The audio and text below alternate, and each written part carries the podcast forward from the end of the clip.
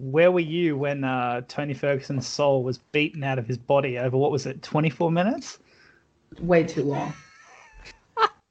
that was a perfect intro, Axe. That was.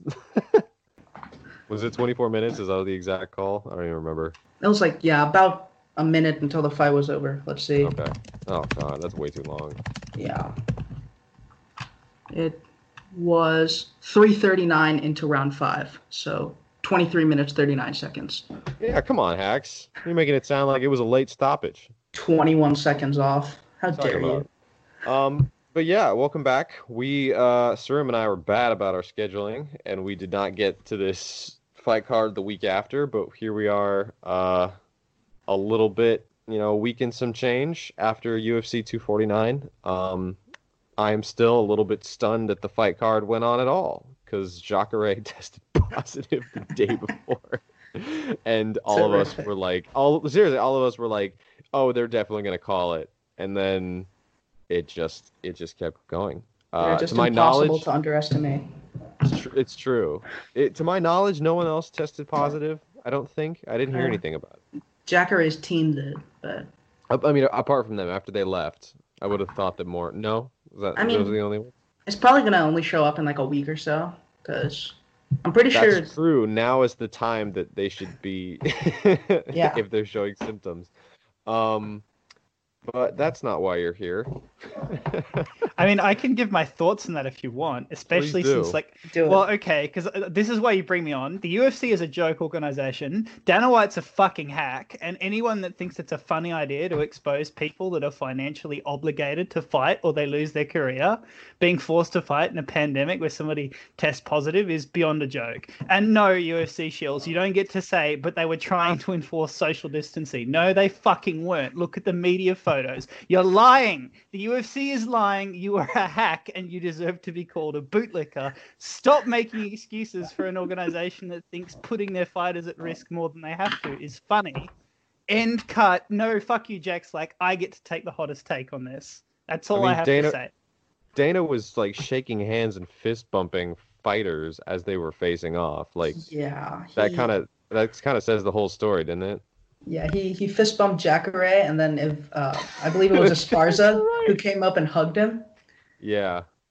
Yeah, there's I mean, it was terrific. there is no there is no excuse for it. And before the card and after the card, uh like it was all this was all stuff that we were discussing and, and it clearly is gonna shade the event forever.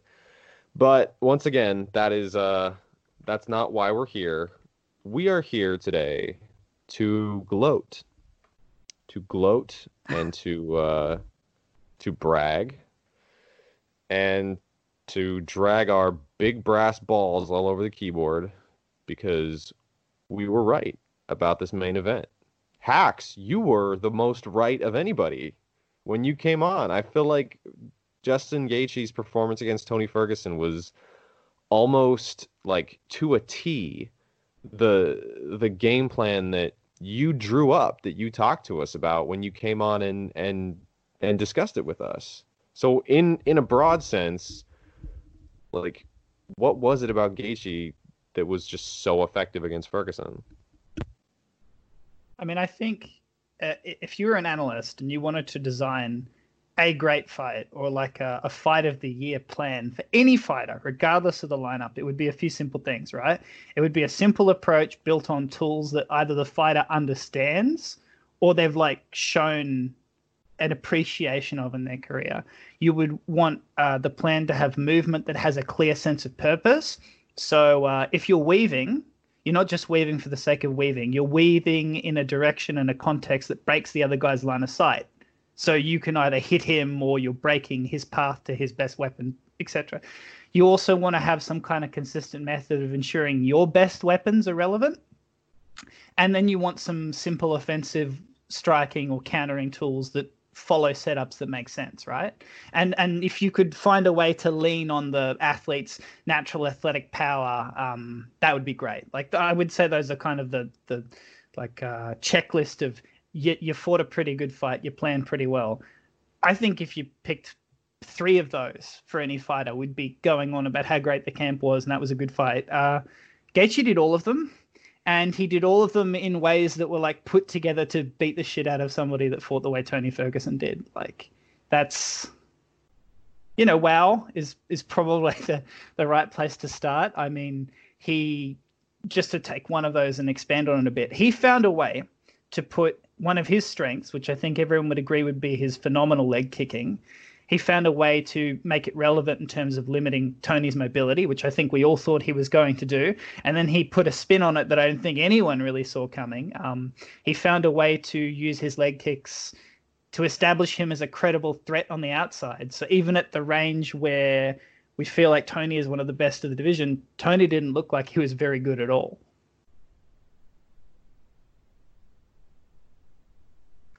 But I think, uh, yeah, obviously I'd prefer to throw it onto you guys to expand it on a bit, but that's kind of where it starts for me. He had a simple plan, he ticked all the boxes, and he found a way to put all of his best tools into the plan and execute them pretty close to flawlessly.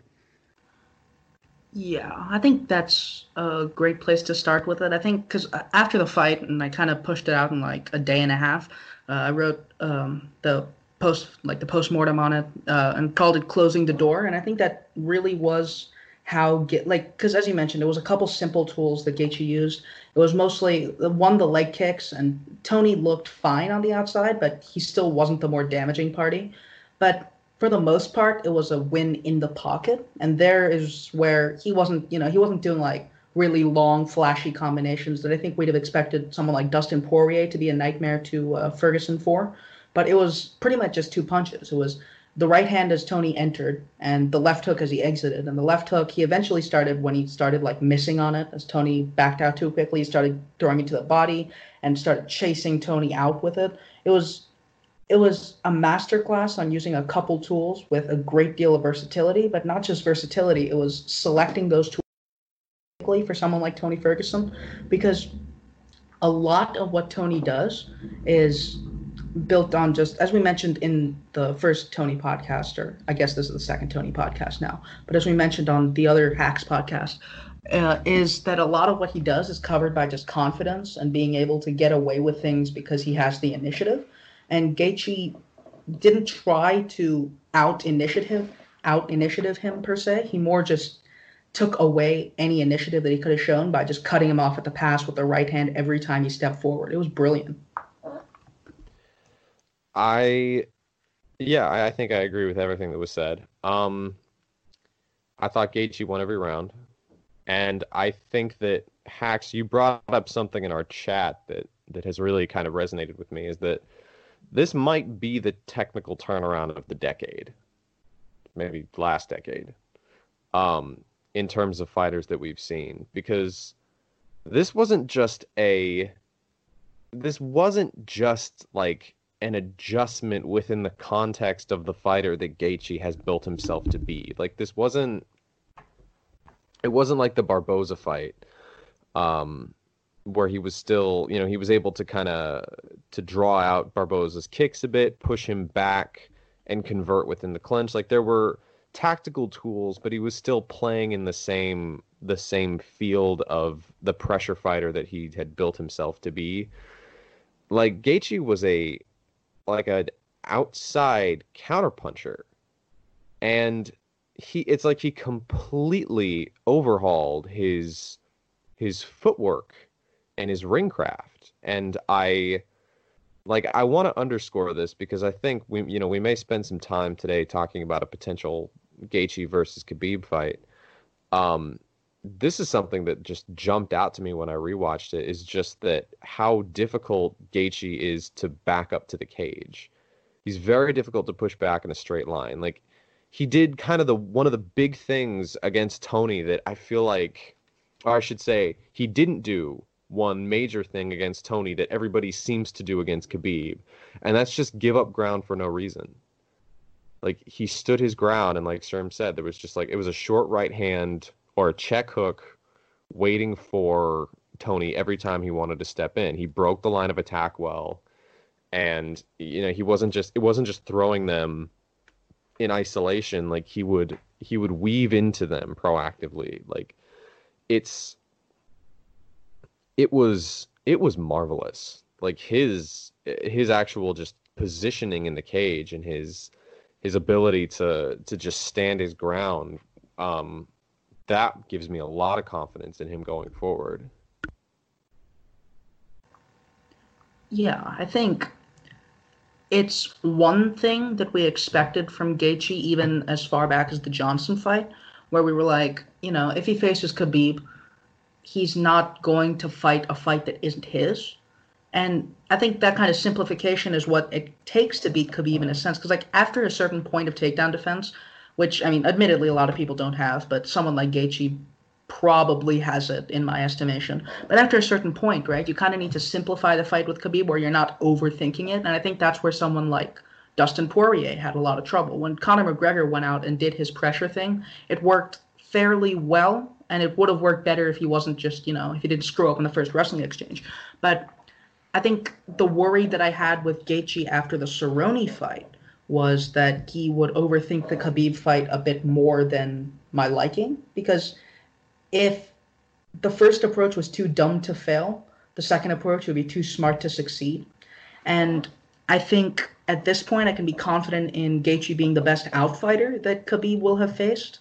I mean, there I don't know how many great outfighters Khabib's faced to start with. I guess the best one would be like Michael Johnson, who's not really that good at outfighting.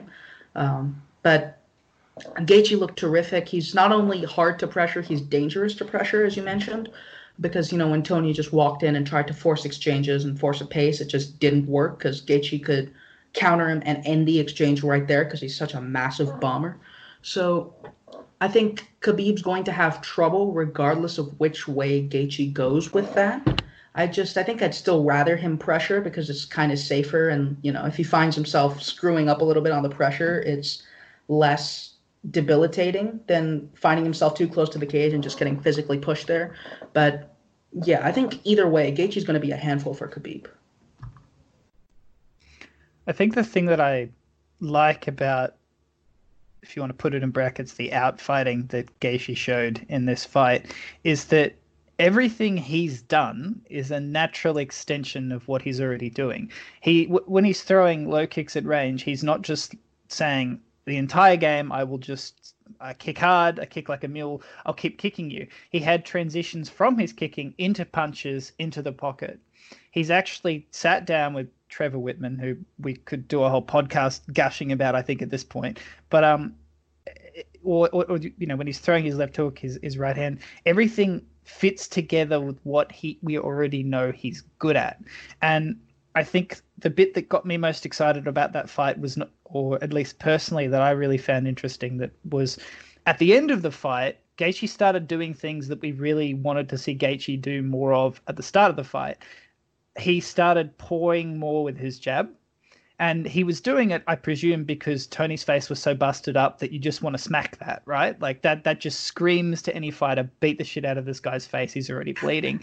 I think we all would have liked to, you know, particularly because Gaethje seems to understand fairly efficient form, and his movement seems fairly defensive, even when he is forced to concede ground or he makes a strategic choice to concede ground. So it would always be good to see a fighter like that jab more, and who wouldn't have loved Gaethje to work the body more. But when he started looking for those opportunities to do it at the end of the fight, I couldn't shake the feeling that what was going through Gaethje's head and his corner's head was he's going to fall over. Just keep hitting him. Don't be stupid. And Gaethje was thinking, well, wouldn't this be a great opportunity to start doing some stuff outside of the plan that would be really great for me to fit into the plan?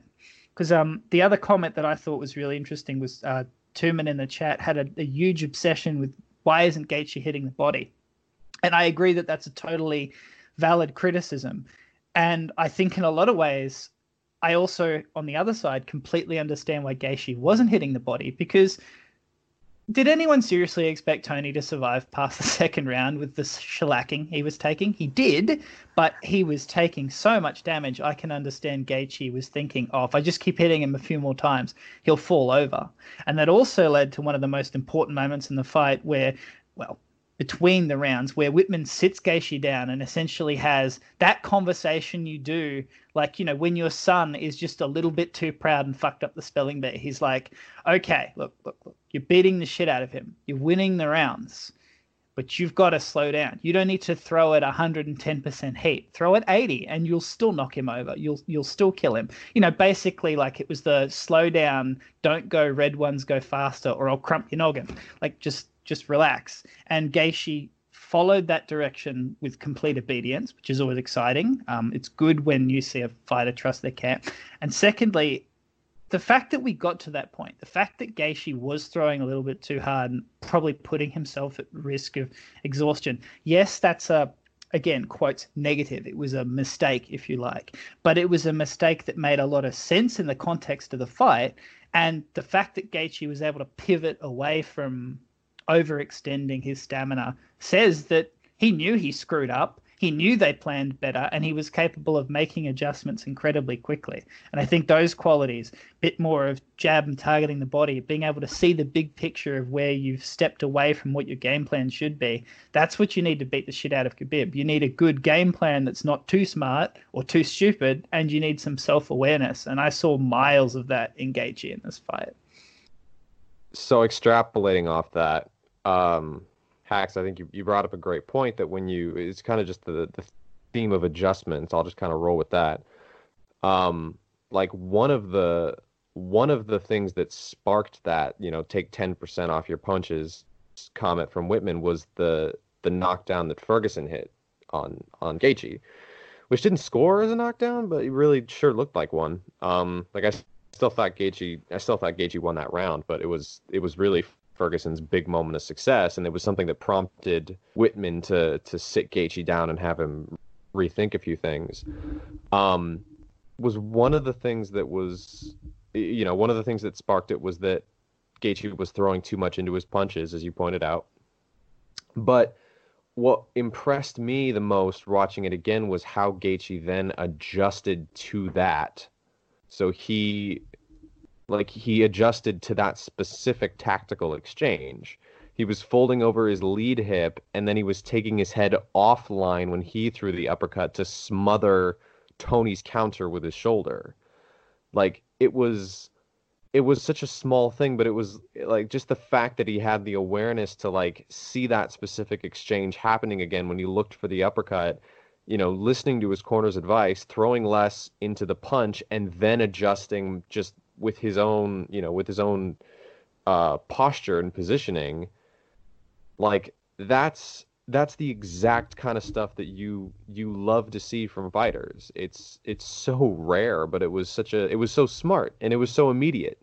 And it was almost like it was almost like Wittman had trained that specific punch in Gaethje before and maybe he just he just kind of forgot about it in the first exchange when he got knocked down and then from that point on he like he seemed to know exactly what to do. And he he could read the exchange much better. And when he threw uppercuts he just clobbered tony. Yeah there were a ton of uh, little things that Gaethje did. And i think a lot of the criticism on Gaethje was that he was a bit unsubtle if you look at the earlier parts of his career. And, and i think a lot of us knew that that wasn't necessarily true. Like you don't give Eddie Alvarez and Dustin Poirier the fights that Justin Gaethje did without being, you know, fairly smart and fairly well prepared uh, in exchanges as well as in the bigger picture.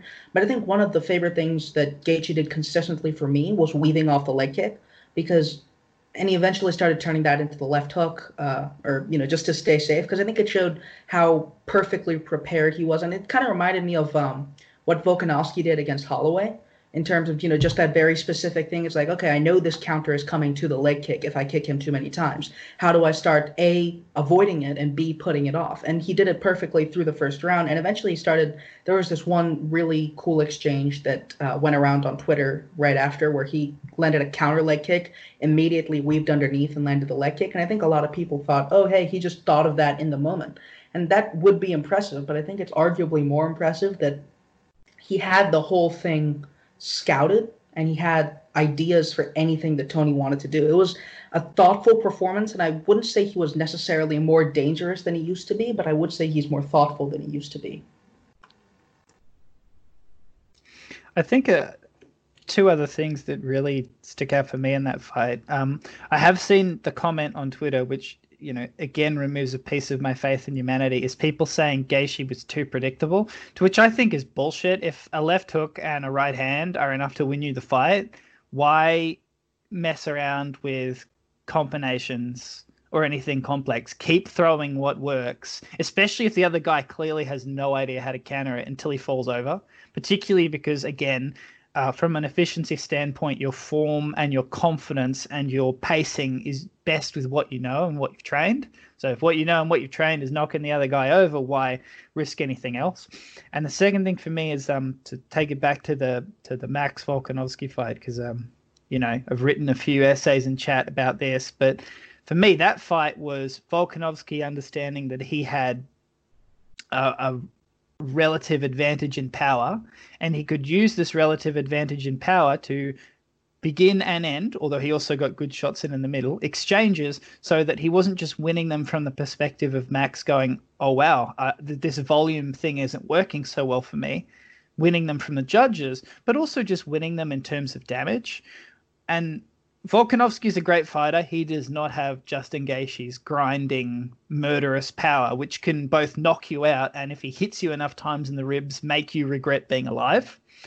And I would also say that uh, I feel like, in part because of Tony's um, unpredictability, he probably has more power in the lightweight division relative to Max.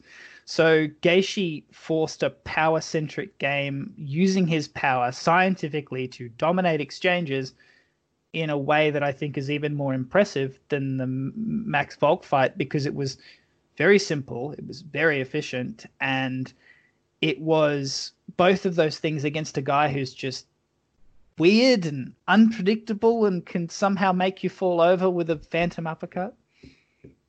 Very strange. Um, well, then I think we should jump a little bit to that too, because that's that, that might be an interesting contrasting piece. Is What did you guys think of of Tony and his performance? Um, for me, I something that I pointed out, like I, I can admit where I where I was right in my analysis and where I was wrong. I was right in the sense that I figured that Tony's messy stance and his tendency to um, he just either just gets too wide, he's too narrow, he's completely squared up um, you know, whatever it is, his tendency to sometimes ignore his stance was going to hurt him against someone who could leg kick, but also leg kick in sequence like Gaethje could. Um, and the other thing about Tony that I po- uh, I pointed out pre-fight was that Tony does not typically like punching down. Uh, he's always been, if you look back at some of his older fights, he's generally uncomfortable when guys can get in on him and, and under him. So if you get this is part of one of the reasons that like Lando Vannata gave him fits uh, in their first round because Vannata is short and he's fast and he was, you know, at least at the time, good at kind of reading some of the longer looping shots that Tony was throwing and he would just he was just able to get under him. This is not something until Tony started jabbing, he was having difficulty and Gaethje keyed in on that. Um, as we said, we pointed out like his weaving before, but it was the fact that it was the fact that Gaethje was also kind of he was kind of breaking his own plane of attack. Like he would he would bend his knees and he would like enter the pocket with his knees bent and folding over his hips, trying to you know like draw out counters. Like he was proactively weaving under Tony's jab, which was extremely not extremely nice. And you know, when they only when they were like chest to chest could could Ferguson land it. When Gaethje was able to kind of change up his levels, uh, like I said, Tony has a difficult time punching down. Where I did not get this fight right is I really thought that Ferguson was going to be in a much much worse like physical state than he was. I, I expected him to be a lot more athletically zapped than he showed up. Um, and like I said, I, you know, we picked. I think Sherm and I both picked Gaethje by early finish. You know, yeah. I don't think I don't think any of us had much of a sense of what this fight was going to look like if if Ferguson was still there after round three. Um, so just some talking points there. What do you think? Uh, I think Tony, and in in a lot of ways, I think Tony deserves a couple of props for the fight. Uh, and durability was probably the biggest one because we really did not expect, and I don't think anyone expected after the Tony, uh, the the other Tony, Anthony Pettis, after the Pettis fight, um, that he would be so resilient, and it's pretty insane because if you look at Tony's career, he's had a ton of messy fights. You look at the Lando fight, you look at the Pettis fight, you even look at the Cerrone fight, uh, com- parts of the RDA fight, although RDA is not really the puncher to make that matter a ton. But I think Tony's absurd chin in this fight was a huge surprise, and especially considering how he cut weight twice for it, which is, you know, it's admittedly and obviously really, really dumb to do. But he did it, and he came in with a chin of the gods somehow. Um, but and I think the other thing here to mention with Tony is that he seemed to think about the fight more than uh, more than I expected him to, more than he even thought about a fight like Cerrone, where you know Cerrone he's he's immensely more solvable than Justin Gaethje. He's you know if you're a pressure fighter and you work on pace, Cerrone's easy. If you hit the body, Cerrone's easy, and Ferguson just didn't really do that. So I didn't expect him to come out you know punching off kicks against Gaethje and uh, jabbing in, drawing out counters as he did in the first round. It was it was a solid performance from Tony Ferguson that I think deserves more than he lost every round deserves. But I mean, he did. But it was it wasn't a close fight, but it was an impressive fight from Ferguson, given what we've come to expect of him. I'm not going to say Tony Ferguson's durability. I totally saw it coming or anything like that. I mean, I've said from the beginning, trying to predict when Tony Ferguson snaps is Im- an impossible science. Like that is that is like some astrology. You know, your Taurus. What are you going to feel about your next door neighbor? Shit. But I, He's I the only what I- fighter in MMA who has a weirder chin than Niko Price. I I'm not so sure about that though. I mean, the, the two points I have made in the chat a fair few times is number one, uh, I think one of the reasons that it looks like Tony is more hittable or seems to fight up to the level of his opposition, even perhaps in terms of his chin, is uh, number one. I think Tony has a bit of. I mean, every fighter does, but I think Tony's got a lot of the John Lineker chin. If he sees this shot coming, he has like a three times critical multiplier to his damage avoidance. Like I think Tony is one of, in particular, is a fighter that does an exceptionally good job of, well, uh, getting hit. Uh, if he sees the shot coming, because he really seemed to start having problems when Gaethje had busted up his eye, and that's true of every fighter. But I think that's especially true of Tony Ferguson. Tony Ferguson is like one of those old world gunslingers. If he can look you in the eye as you're about to shoot him, something you know he just doesn't fall over. That's the first thing. The second thing is i think tony has been hit a lot in his career but i do think he gets hit a lot on the extremes of the other person's range a lot more than people realize. Now from the perspective of having cte or boxer's dementia or however you want to put that no bueno that's still a terrible exchange. But i think from the just from the perspective of preserving his chin to the maximum degree that you can preserve his chin as a fighter in his fighting career i do think those two qualities together explain why sometimes he just looks like he refuses to die. And I think if you combine that with the fact that he did look more thoughtful, did look more prepared, and did look like he was really fighting to the level of his opposition. You put those two qualities together with perhaps we just did underestimate the degree of his athletic decline. And I think you have enough to almost explain why he was eating damage like a sponge and you know still was still able to do a dance in the hospital what was it like eight hours after he got shellacked uh, you know he's an enigma don't get me wrong but in my experience and to channel the words of my old coaches a lot of enigmas are just people that understand something you haven't figured out yet and i think that might be true with tony's chin to some degree I think that's a good observation. Um, and that's I, that's something that I, even Connor Ruebusch has said for a while. And his like pet theory about Tony Ferguson is that he might have bad eyesight, and so early in the fights he's just completely unsure of his range. And then later in the fight, once he kind of gets to feel feel the range a bit, once he kind of gets to feel it out, um, he doesn't tend to get dropped after round one very much. Um, but it did get uncomfortable um, as the fight wore on. It, it got really kind of disturbing by the end of the fight. Um, and I think a lot of that did start with uh, Gaethje's jab. Like, I mean, his his jab he went body head. I mean, he's body jabbed before, but like this is one of the first times I can remember like Gaethje consistently putting the jab first. And I mean, it's like a it's like an Ernie Shavers type jab. It's like he he really just kind of the natural like weight to his mechanics. It is just like a shotgun jab type. And I was like I was kind of stunned at um I, thinking back, I was like really trying to to to rack my brain. I was like, when was the last time someone jabbed with Tony Ferguson successfully? Because I don't really think he hasn't really fought a lot of people with great jabs. I mean, Pettis, Cerrone, RDA is an open stance. The only one that comes to mind is I think Kevin Lee kind of dropped Tony with a jab in the first round, but it, it's Kevin Lee, and I don't think Kevin Lee has much of a has the feel for for striking and jabbing the way Gaethje does. Yeah, I mean it was it kind of reminded me uh Gaethje's jab of uh, Yoel Romero's against uh, Whittaker in the rematch, where like it was it wasn't the kind of setting up kind of jab that I think we usually describe as a good jab. It was just after a certain point, Gaethje just needed to touch Ferguson where his face was already broken, and he just beat the crap out of him. And yeah, I think in general, Ferguson, he's benefited a lot from being the guy who leads the dance, and a lot of that is his jab. Um, I think the fight also kind of recontextualized the um, Ferguson Michael Johnson fight because I think this is something that you said, Danny, when we watched the fight uh, before the Gaethje fight, is that maybe Ferguson just doesn't look that good closing down a counterpuncher.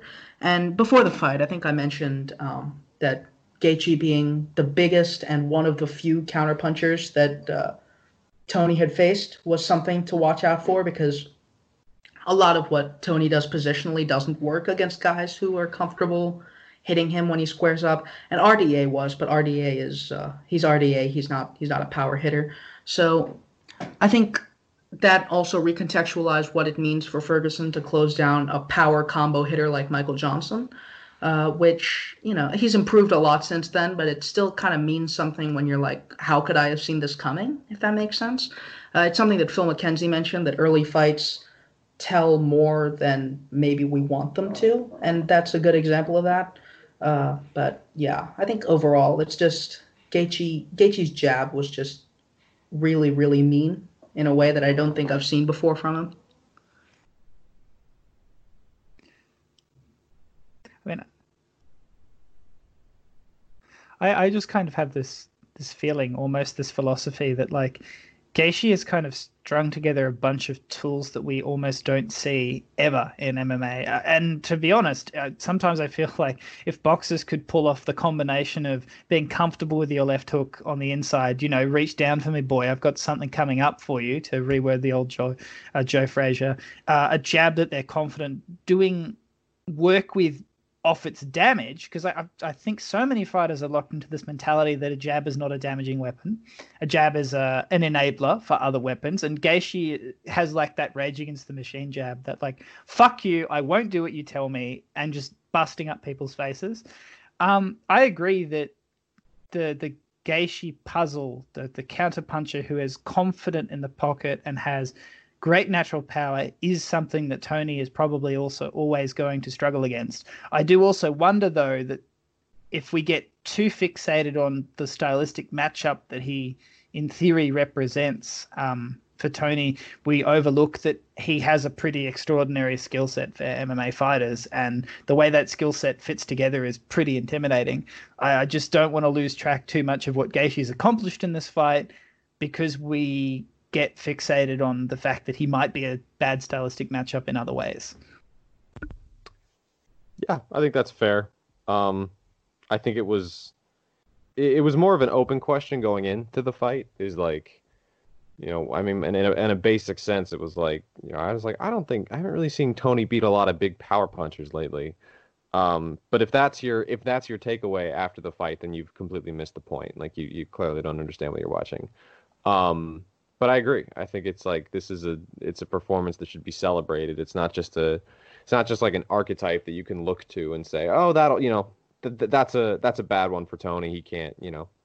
We've seen Tony overcome fights that seemed like tif- difficult style matchups on the surface. Like that's something we know Tony Ferguson can do, and he just he just wasn't able to here. And I think, like you said, a lot of that goes down to Gaethje's remarkable skill set. But I do want to bring up one thing before we, because we do need to talk a little bit about Cejudo Cruz in a bit. Um, but we can spend some time on this next segment. Is that uh, like what's what's next? Like I know I know it's Gaethje Khabib, and we can talk a little bit about that. What do we expect from Tony Ferguson next? Like what's the what's the the progression here? Uh, I I really want to be confident in him because I was uh, I was very very impressed with Tony coming into the or going out of this rather. Uh, but I think it was it was too damaging a fight, and he's too deep into his career for me to expect him to look great. That said, I mean there are definitely winnable matchups. If you look at a guy like Dan Hooker, who might be able to just like catch him early, but definitely definitely gets drowned late if he lets Tony hang around that long. Uh, that's going to be rough for Dan Hooker, and it's a good comeback for Tony Ferguson. But I mean, overall, it's just it's hard to find someone against whom I'd be confident in Tony. This Tony, I'd be confident in against someone like Charles Oliveira because he looked durable enough to let Oliveira get to the I don't want to be here anymore phase. But just as a function of the damage that he took, I think the door is starting to close slash continuing to close on Ferguson's a real contender. Um, it's it sucks because I wasn't super impressed or super interested rather in the Khabib matchup after a certain point. But I think Tony, he's a very instructive fighter, as we mentioned in the um, in the dedicated Tony podcast, and he deserved better than to get mulched by uh, Justin Gaethje at the end of a massive win streak. But uh, it's it, it's hard to it's hard to say. I think uh, take a year off. Tell the UFC to go fuck itself if they say to fight in that year, because don't don't when you take a beating like that, don't take a fight in, in with at least a year to actually see your specialists, recover your health. You know, uh, Stipe learned that the hard the hard way, I think. Um, and and after and in that year, maybe talk to some really high level coaches. Um, screw MMA ones. Just bring in some really high level coaches in different disciplines try and find some ways to be safer in what you do well based on those fights. Don't change you, just maybe try and clean things up a bit. And honestly, I don't care who he fights after that year. Um, I think that he's always going to give you compelling and exciting fights. And I don't mean I don't care who he fights and I don't care about Tony. I mean more, I actually think who he fights less isn't important. It's going to be all of the little things he does with respect to his health and his career and his family that matter to me right now. And when he comes back, hopefully in a year, um, then we can start talking about where he stands and see how he is after that time to rest. Of course, that's my theoretical perfect. The obvious answer is he probably fights Hooker in three months and either gets knocked out or drowns him. Something like that is probably what's going to happen. And I'll be very sad when it does, even if he wins, because he'll probably take a lot of shots to the face.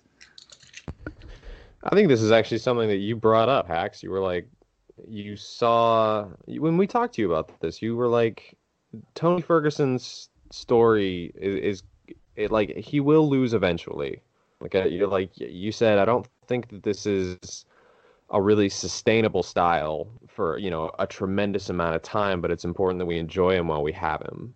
Um, and I've kind of taken that to heart because like I was rooting for Gaethje hard in this fight, and I really I am excited to see Gaethje get a crack at Khabib, but um, I think that I, I think I'm completely with that. I hope that Tony doesn't Tony doesn't owe. I said that before the before the fight. I was like, Tony doesn't owe the UFC anything. He doesn't owe them any more of his of his body or his blood. He's he's given them enough, and so I hope that he gets time to focus on himself and refine his own skill set, or at the very least, just take enough time off. Like I hope he just. I hope they don't have any kind of pressure to, to to bring him back. Honestly, I, I said to the heavy hands guys before we started recording that like part of me thinks that Tony looks a little bit relieved that this that this is over. Like that this you know this fight with Khabib is probably not going to happen, but it's the fact that he can. He looks a little. He looks a little relaxed. He looks like he, you know, he doesn't have to like chase this dragon anymore he, there's no more. He doesn't have to worry about like pullouts or injuries. He can just he can just breathe a bit, he looked he's looked more level and more relieved since the fight ended, I think. So I think part of it is just he's just kind of he's just able to exhale that this is over. Maybe that's just speculation, maybe not, but um I hope so. And it's looked that way to me a little bit. Like you said, dancing in the hospital and you know that what he's posted on Twitter and so forth. He's uh I mean he seems he seems more relaxed and released now that the fight's over and that he lost because it's almost like the worst thing in the world that he could have possibly imagined just happened and it's okay and life goes on because that's gen- that's just how it works in this sport um Yeah. maybe, maybe i'm just pontificating but that's how i that's how i see it I mean, it's it's something that we heard from uh, I believe it was Rose Namajunas after her fight with Jessica Andrade. Is that you know, uh, she was I believe the word she used was relieved, something like that. Like a weight was off her shoulders that she didn't have to carry the load of being champion. And Tony wasn't actually champion at any point, unfortunately. But you know, it's a, a long win streak is something. It's kind of like an undefeated record, right? It's it's hard to maintain that to the standards that people hold them to. And now that that's gone, it's just Tony can go out and fight. And he's still at the top. Loss didn't make it that he's, you know, unranked and has to work his way back up. He just doesn't have the win streak anymore. And now he just has to go out, uh, face who the UFC tell him to, hopefully after that long break. And it's just, you know, he's, he's a fighter now. He's a contender still, but he's not, you know, he doesn't have the expectations that he used to. I mean, all of this, you know, it's just armchair psychology. I think it's it's hard to actually tell unless he comes out and says it, but it's it's a possibility, and you know, it's hard to see him come back at full form after that uh, beatdown. But I really hope he does. I'm just, you know, my attitude in a very, very TLDR way is I'm glad Tony doesn't have to be the guy anymore. He can just be Tony because fuck being the guy. It makes you into a UFC stooge. yeah Perfect way to put it. I'm with it. Um, okay, I think we've talked about that enough. Uh, that was, Jesus, was that like 40 minutes a segment? God damn. Anyway, it's an, it was an important fight, important performance. There's a lot of mileage out of it, but I do think that for the the second half, or maybe not half, but this last portion of the podcast, we do need to spare some words on Cejudo Cruz. Um, Henry Cejudo, of course, retired after the fact, um, after a second round stoppage over Cruz. Cruz accused the ref of being drunk and s- smoking cigars. I don't really, I don't really know. Uh, but it was funny. It was one of the best, like, one of the best complaints a fighter has had about a stoppage that I've ever heard. But what did we think of this one? Because I think I, I like again. I I think I overestimated the the physical decline of Dominick Cruz. Like he didn't actually show up looking as washed as I expected. This wasn't like watching Velasquez versus Ngannou.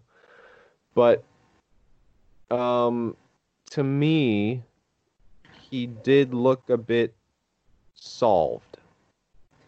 Like the, you know, the Dominick Cruz puzzle I think has been he's kind of been figured out a bit and I don't I, I don't know that there was anything that like a prime Dominick Cruz could have really done a ton differently here.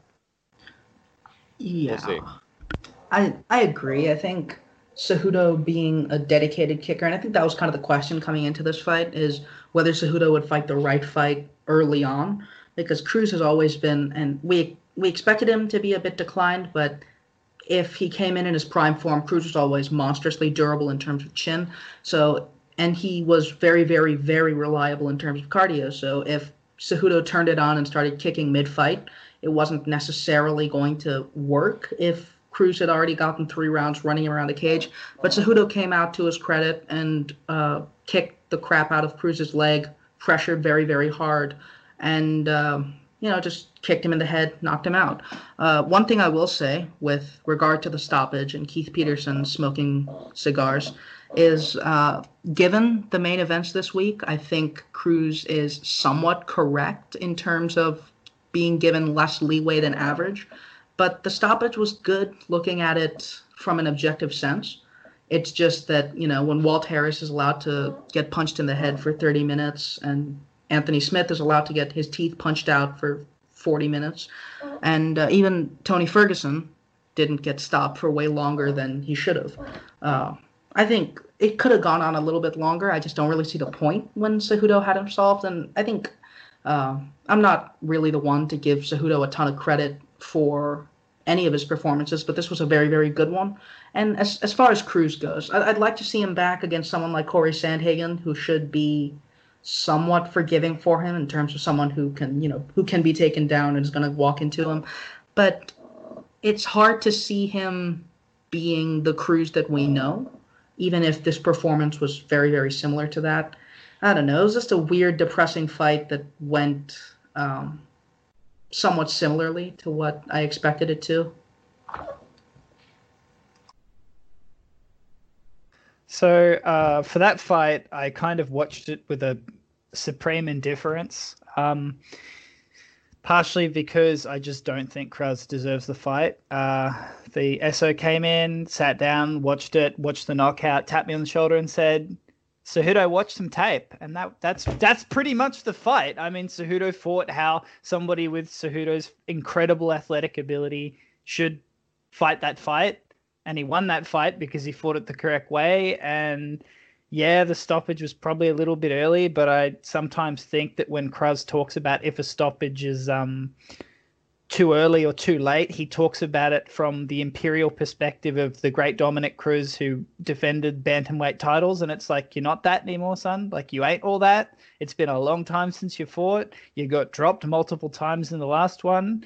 You know, Cejudo was the dominant champion. Like, yeah, it was a bit early, but I mean, like, I don't know. It's, I understand why the ref put it out then. He was getting his ass beat. So, you know, I, I, just think that that fight went how it was supposed to go, and good on Cejudo for fighting the right fight.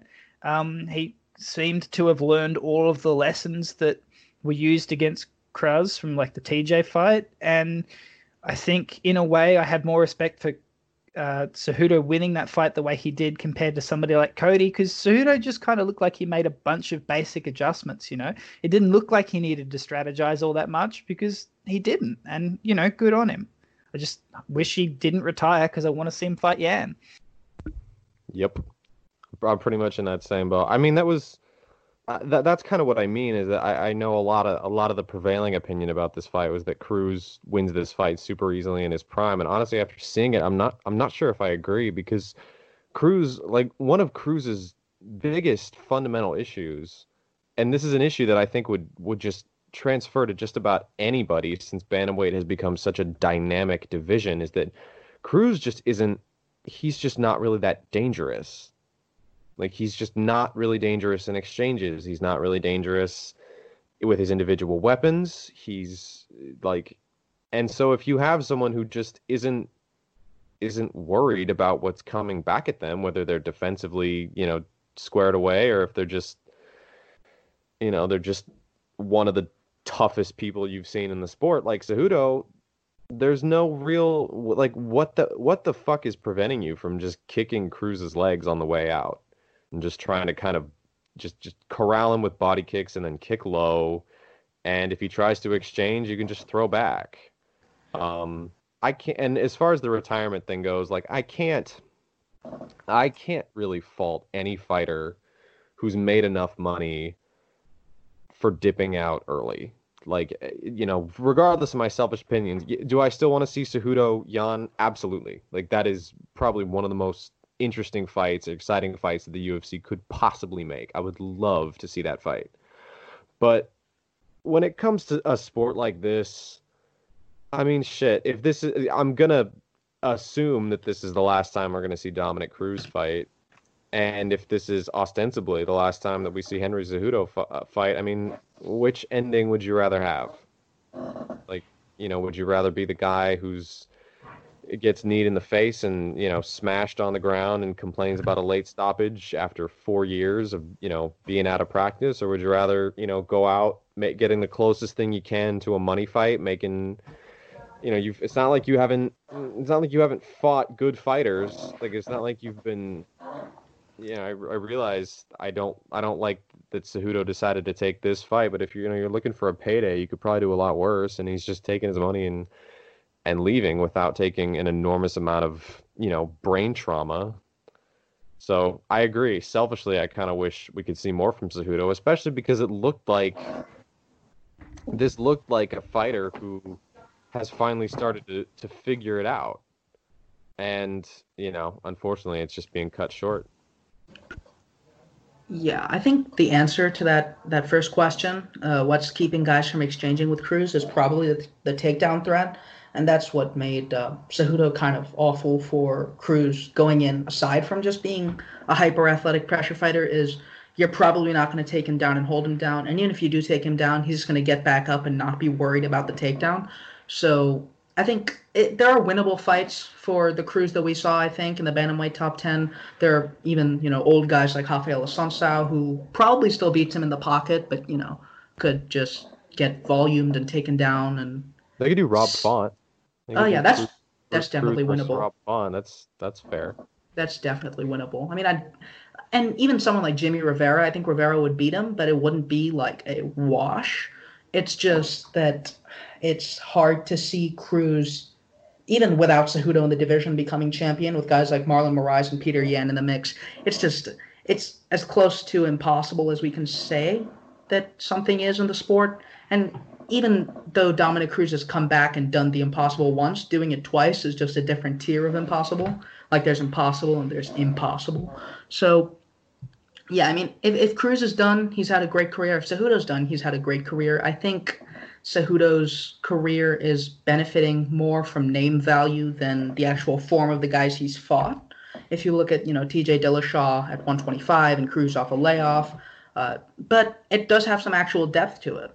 If even if you discount the DJ win, which wasn't actually a win, there's Jussier Formiga who's terrific. There's Sergio Pettis who's terrific. There's Dominick Cruz who looked in fine form off four years off like you can't really fault him for the circumstances. You can fault him for not fighting the real contenders, but it's as you said, there's only so long a fighter has to make money in the sport, and Cejudo took that shot.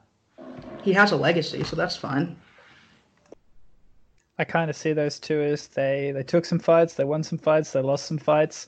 I think Cruz is probably at his athletic limit. I don't think he has the power to be a viable threat to the title anymore. Not with like fighters who have a bit more power and lots of volume and wrestling threat, like Aljo or Yan, who just murders people.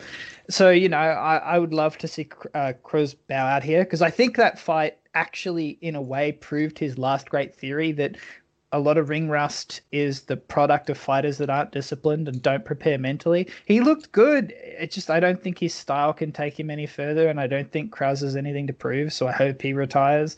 And yeah, I just plus one what Danny said. Um, I'd love to see Cejudo stay on and fight, but brain damage is brain damage, and if you've got the money, get out. And and let's be honest, if there's any fighter in the UFC, assuming Cejudo was still in it, that we know the UFC would just wheel out every time a card was down 10 years from now so they can get a few more holes knocked in their brain. It'd be gold medal in Olympic wrestling, Henry Cejudo. So, you know, good on you. Like, play the UFC before they play oh, you. Get out while you still can. That's a good point. I didn't even think about that. Yeah, he would absolutely be someone that they would use to like bolster new guys.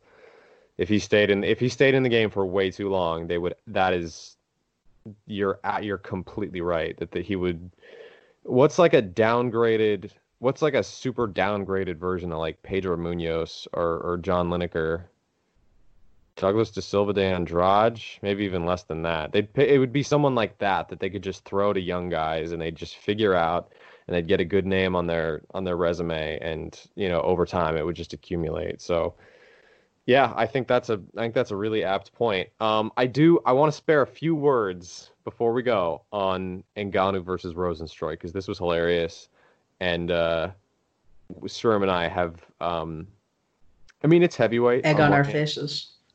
Yeah, I mean it's heavyweight on one hand. Like there's no there's no right answer. Who cares? Like it's it, whatever happens happens, I guess. But on the other hand, this is one that we absolutely like felt like we had figured out, and we were like, like, oh, you know what? I think it is gonna be like a, a Derrick Lewis kind of fight. I think Rozenstruik has the tools to make Ngannou look really bad, and Ngannou just just bum rushed him with the ugliest blitz I've ever seen. Um, before the broadcast, Hacks was making fun of us for um, for picking against Ngannou. So uh, Hax, have your laughs. Uh, somebody pl- put the Nelson Muntz haha in, I guess. But oh, I love Ngannou. I really do at this point. He's just such a great. He's just such a boy. Like he's terrible technically, as much as he seems to be as good a human.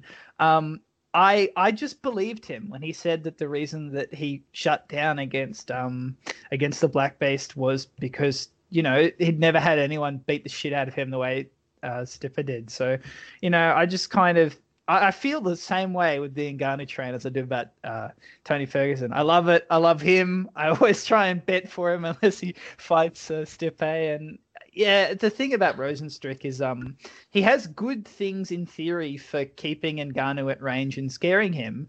Uh, but he didn't have, to me, the wrestling threat or the body punching that Stipe does to to actually dissuade Ngannou from some point going like full lizard brain and just jumping him, like you know, like Turman and four of his boys in an alleyway.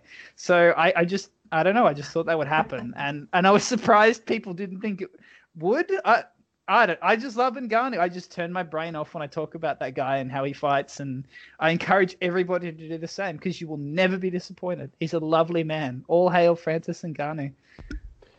It was funny. Like I think it was especially just funny the fact that, like, we thought we had it. I thought I had it figured because it was like.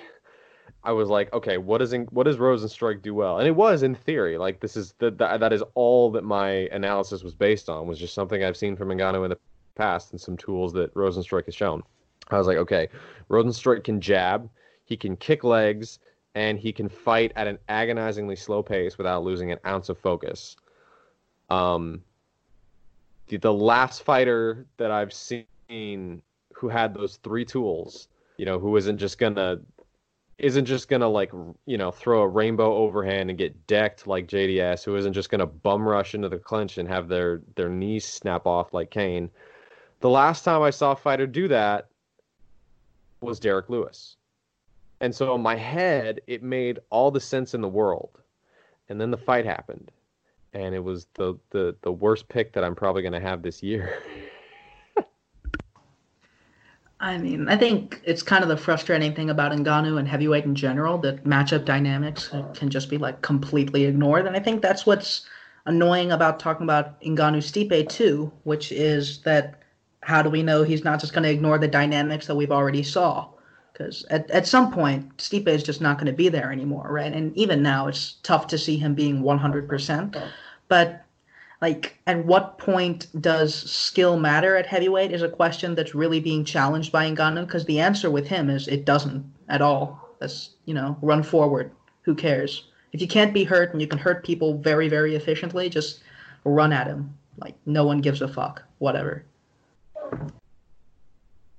he really is like MMA's definition of just a bra moment. Like, oh, how can you people not enjoy it? It's just so brainless. Like, and I'm not even saying that he is is brainless because I think and I think Jack Slack has really come out to bat for him, and I respect it because I agree with it. The improvement he's shown over what he was at the start of the UFC is enormous. It's just there wasn't a lot to begin with, and it, it's just he's hysterical. All of his fights are hysterical. Even the Black Beast one was hysterical, and yeah, I do think people perhaps read a little bit too much into the the fight versus the Beast Sometimes I think people forget Stipe beat the shit out of him for 25 minutes and probably could have finished him if he really just wanted to push it. Should have um, been stopped in the fourth. Yeah, that's that's going to dissuade you for for a fighter who is young and has tremendous heart and tremendous passion, but perhaps not the best um, experience fighting like Ngannou. I could totally see that Stipe beat down putting you in a rut for six months, for nine months, and I think it did. But you know that that is with hindsight. Yeah. yeah, that may be it. Just like we may have just read a little bit too much into the Lewis fight. I mean, it's still a question. I, I like. I still.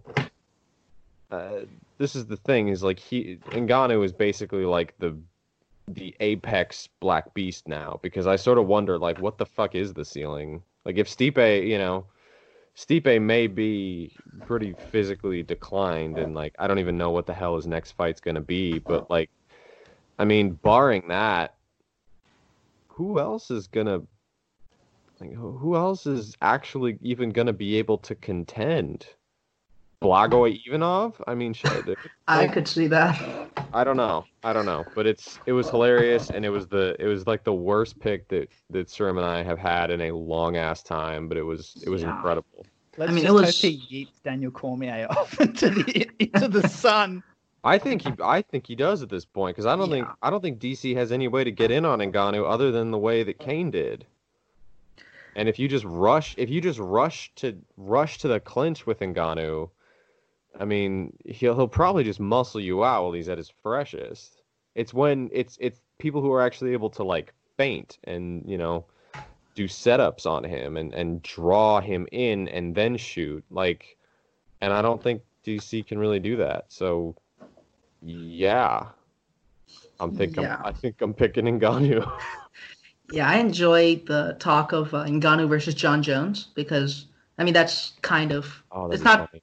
It's not actually a thing, but they're talking about it like it could be a thing. It's never going to be a thing, but it's it's basically just the the meme with the you know X go burr where it's oh no you can't just hit Jon Jones really hard. He's so technical and can wrestle you. And Ngannou's like haymaker go burr. Imagine if he knocked out Jones and DC in consecutive fights with body punches. Just oh, I think MMA Twitter would eat itself. I I- if that fight gets made, I'm I'm I'm riding for Ngannou. Like that would be a ride or die pick. If either of those fights get made, I, I'm completely in your corner there, Hacks.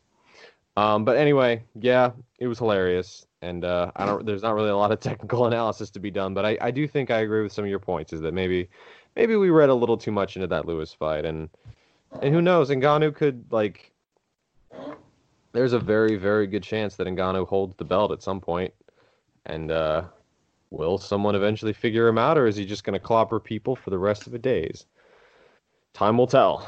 Um, but yeah, I think I'm good on this end. You guys, how do you feel?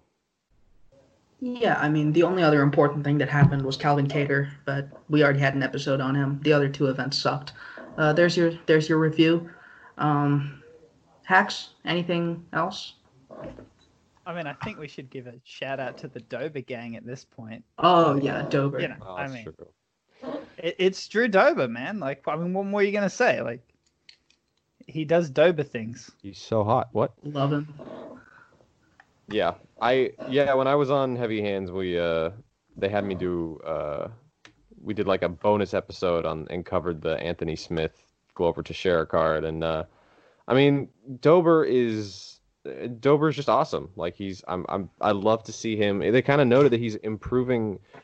Him and Gaethje have almost had like opposite progression paths, and like I, you know, we've talked before. Lightweight is getting kind of old. Like you know, Tony Ferguson.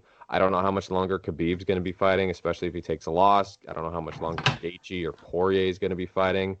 So I mean, there's a there's a very good chance that guys like Drew Dober, Brad Riddell find their way into the top ten, maybe in the top five in the next few years. I mean, that'd be awesome.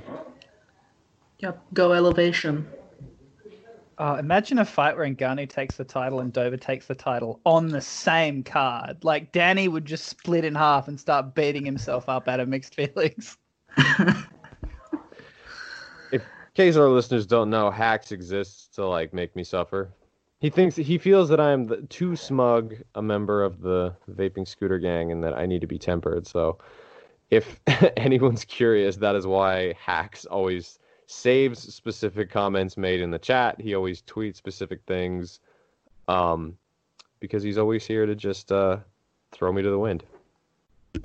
you deserve it but yeah i think i think we're all good uh anything to plug coming out danny Um, I don't think I do. I'm looking. I I might do a piece on. I mean, don't hold me to this, but I might do a piece on uh, Regian Eersel. Uh, I don't know though. Is that the will- huge guy against Brad Riddell? Yes, yes, it is. He was massive. Um, I don't know. I don't really have anything on the back burner. My Overeem piece just went up, and I guess I guess we'll see. What about you? Uh, yeah, I don't, I don't really have much that's pertinent. Um, the continuing tragedy of Michael Johnson. I'm writing about that. Uh, it's, it's long overdue. Um, what else? What else? What else? Nothing. Nothing really. Um, Hacks, thank you for joining us. Uh, it's it's a pleasure as always because you know you are the biggest Tony fan here. Uh, yeah, thank you. Axe is the unofficial third member of this podcast, and so he's Oh, always no. He will always be the the first person that we jump to. when We get a chance to have a guest on. Isn't Certainly. that right, Hacks? Oh dear. Oh dear.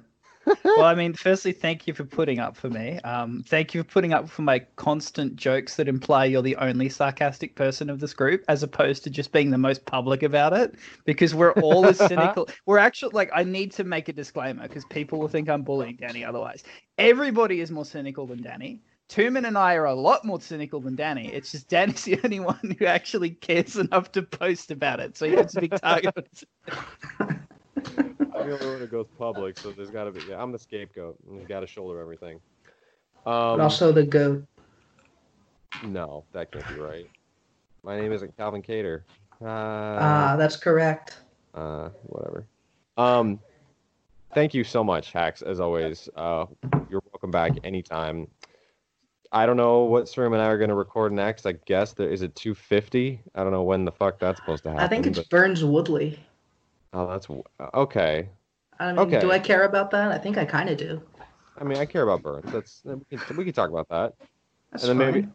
maybe we'll do like a a fighter of interest or something. I don't know. We'll figure it out.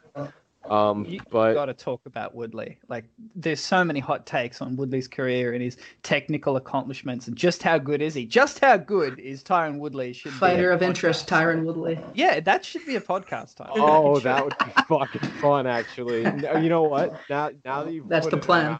that's yeah. That's that's it. Like the words in our mouths. That's it. Fighter of interest, Tyron Woodley. Oh, that'll be fun. The most cursed content is coming your way soon. That I mean, shit. That is what like. That is what our fan base is like. That's why they follow people us. need Like, it. That's why. okay. Well, on that note, uh, thank you guys for joining us, Hacks again. Thank you very much. Um, we will be back short, you know, soon with another episode. Stay tuned to the fight site. You can follow Sherm at Serum M says on Twitter. You can follow me at, at dmarty77. You can follow Haxxorized at Haxxorized on Twitter. Uh, and everybody, stay safe.